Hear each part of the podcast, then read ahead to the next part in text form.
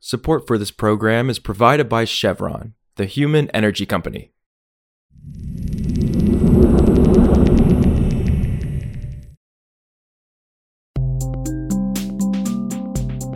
This is Politico Energy. I'm Josh Siegel.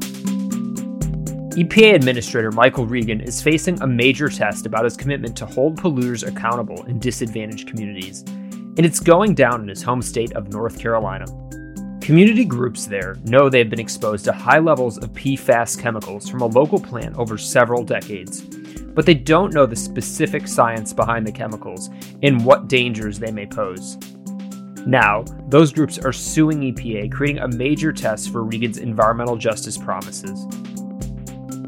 So today, Politico's Annie Snider on how North Carolina's PFAS fight is testing Regan's environmental justice promises.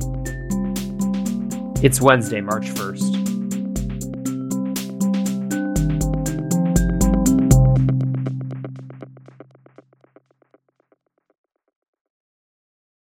Communities along a 70 mile stretch of the Cape Fear River in North Carolina are suffering some of the most extreme PFAS pollution in the country.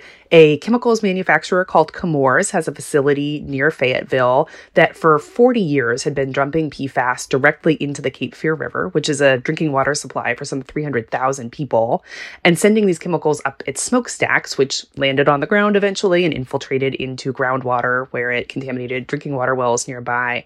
So we know know that some PFAS have been linked with cancer, reproductive problems, a variety of health ailments, but the specific chemicals that are contaminating the air, water, blood of the people in this region of North Carolina scientists can say very little about how dangerous these chemicals are and what the health effects are. And so, groups representing those communities have asked EPA to use its authority under the Toxic Substances Control Act to order Chemours to conduct testing on 54 of the chemicals that have been found in their air, water, blood, food. So the unique thing about this authority is not only does it require a manufacturer to conduct testing on its products when there is a reasonable concern about public health impacts, but it also requires the company to foot the bill for that testing.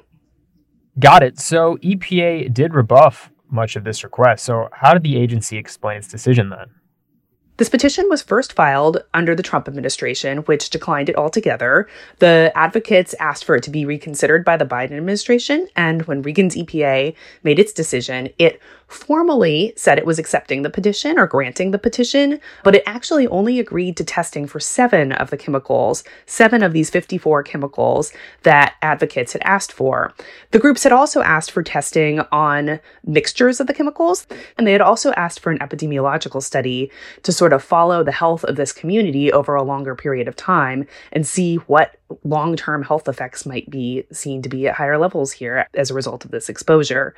So EPA has developed this sort of comprehensive approach to testing PFAS. There are, of course, thousands of chemicals in the class of PFAS, and EPA says if we have to test each and every one of these individually, it's going to take us forever to get information, let alone to regulate any of these chemicals. And so they have developed a strategy that breaks this class of PFAS into individual groups or subgroups that have similar molecular structure. And what they've said they want to do is choose a handful of chemicals in each subgroup to then require companies to test and then to use that information to extrapolate about the health and safety of the broader group.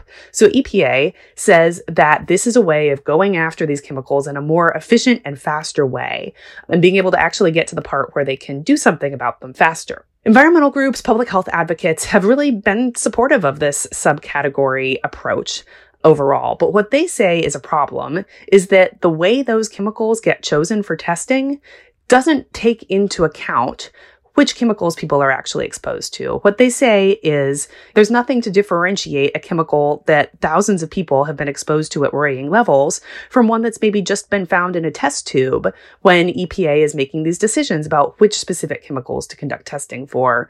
So they say that EPA should either take closer account for actual real world exposures when deciding which chemicals ought to be tested or do two things at once pursue this testing strategy as it's laid out, but also use its authority to require this additional testing of Chemours. The law does not limit how much testing EPA can order companies to do. Right. And this fight comes as rumors have been going around in recent weeks that Regan is considering a run for governor of North Carolina. So, what did environmental justice advocates tell you about how this situation would influence how they view him, given how this is really testing his commitments to environmental justice as EPA administrator? It's a really good question and a really tricky one to answer. I think, at a minimum, what these groups will say is that we are the poster child for what you have promised to do. You have promised in everything that you do at EPA, but in particular with PFAS, to put communities at the center of it here we are, a community that has been overburdened by this pollution, extremely overburdened by this pollution, and we are coming to you looking for answers.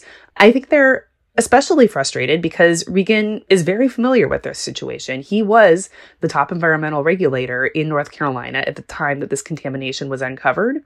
And when he unveiled his EPA strategy for tackling PFAS, he did so in North Carolina with many of these community groups in the audience. And he called out the contamination along the Cape Fear River as exactly the type of pollution that he was looking to act on through his agency's strategy. And so they feel like you have recognized our problems why aren't you following through on it right now? As to where that leaves them, I think I would say that there are differing opinions among advocates. It's no secret that he's seen as a rising star within the Democratic Party, and I think people are pretty careful about what they're willing to say. And a lot of them seem truly befuddled by whether this is something where they were just sort of used or whether there are forces at play here that are making this really an uphill battle for someone who's trying his best to do what they think is right. This is happening against a backdrop of much bigger promises, nationwide promises that Regan made on PFAS. He promised to swiftly regulate PFAS in drinking water and to finalize a rule that would essentially force the companies that cause the pollution to pay for cleanups. He made some pretty big, ambitious promises about doing those two things very quickly, and they are behind schedule now. And so I would say environmental groups and public health advocates' patience is beginning to wear thin at this point on his handling of PFAS. Also, in other EPA news, the agency's inspector general released a scathing report on Tuesday that said EPA, quote, puts human health and the environment at risk by not ensuring that residential wood heaters meet critical air pollution standards before being sold to consumers. Wood heaters are a major source of soot pollution in the U.S., emitting 340,000 tons annually of tiny particles known as fine particulate matter.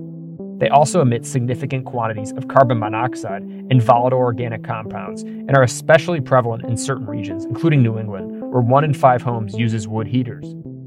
The EPA acknowledged the need for program improvements in a January response to the watchdog's preliminary findings, but rejected what it called a quote mistaken impression that the agency has not done enough to address these issues. For more news on energy and the environment, subscribe to our free newsletter at politico.com slash power switch and subscribe to Politico Pro to read our morning energy newsletter. Some of the music in today's show was composed by Mysterious Breakmaster Cylinder. I'm Josh Siegel, and we'll see you back tomorrow.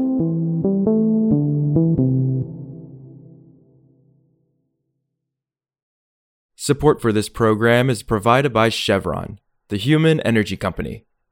Chevron is developing renewable diesel made with bio feedstock that can help reduce the life cycle carbon emissions of heavy duty transport fuels today. Learn more at chevron.com.